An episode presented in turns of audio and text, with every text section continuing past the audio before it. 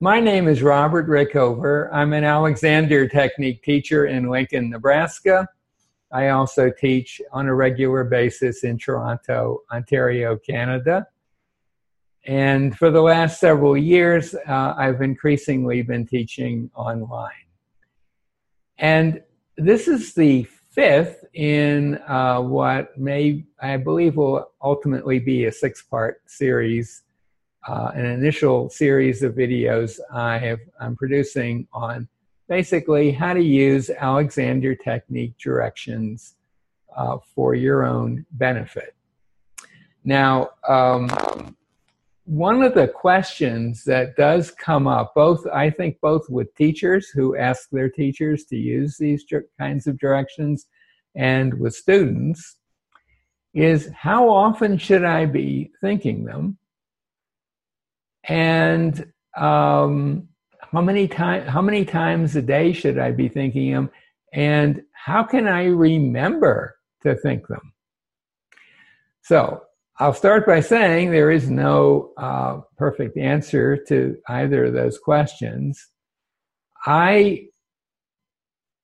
With students who come have in-person lessons with me, it sometimes happens that they'll come for a second lesson, and I'll ask them how they did with the direction, usually just one that we explored in the first lesson, and they'll say, you know, I forgot all about it. A week has passed, and they didn't remember to use it. That problem does not occur very often online for a number of reasons.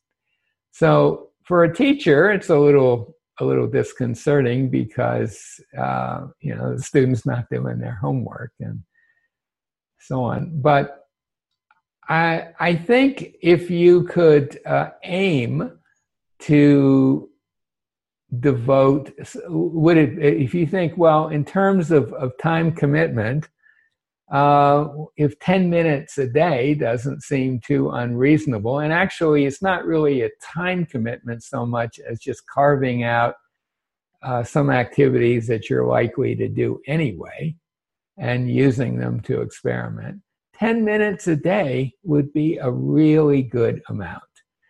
In the kind of experiments that we've been talking about, where I've suggested the maximum length is in the neighborhood of 20 or 30 seconds. So it means that several times during the day, in the midst of whatever activity you're doing, or if you want to carve out a specific time to do an activity just for experimental purposes, that's fine too. If you did it the kind of number of times that those figures suggest, so maybe 20 times a day, you devote a half a minute to this process, that would be fine. Occasionally, and more would be fine too. Now, sometimes, very occasionally, students will report back, I'm just exhausted from using these directions. And I ask them how often they're using them, and it's like pretty much the whole time.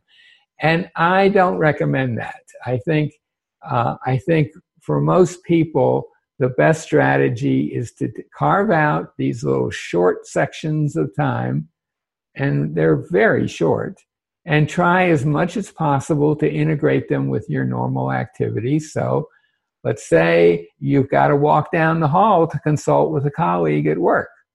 Perfect opportunity to run a little experiment.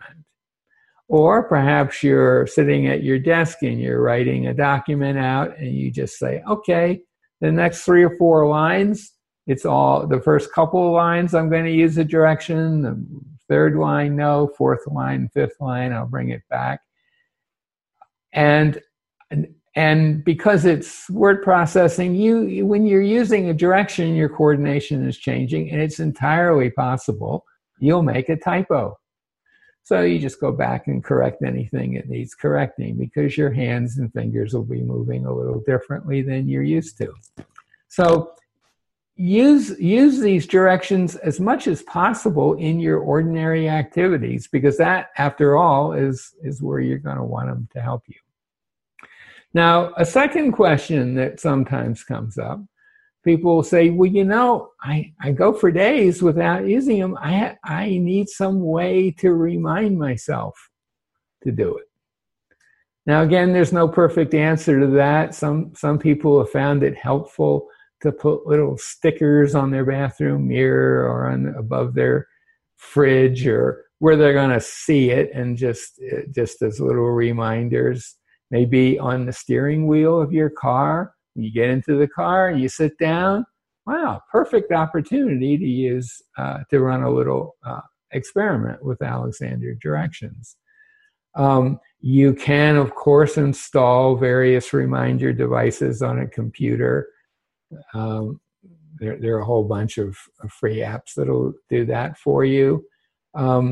The other thing is, if you're taking Alexander sessions, or if you're watching these videos because you have an actual physical issue that you notice, when you notice it, that would be a perfect time to think, oh, wow, okay, I'm feeling a little pain in my shoulder. Perfect time to bring to bear an Alexander direction. So I think that's about all I can say about that. Don't overdo it. I guess one thing I would add is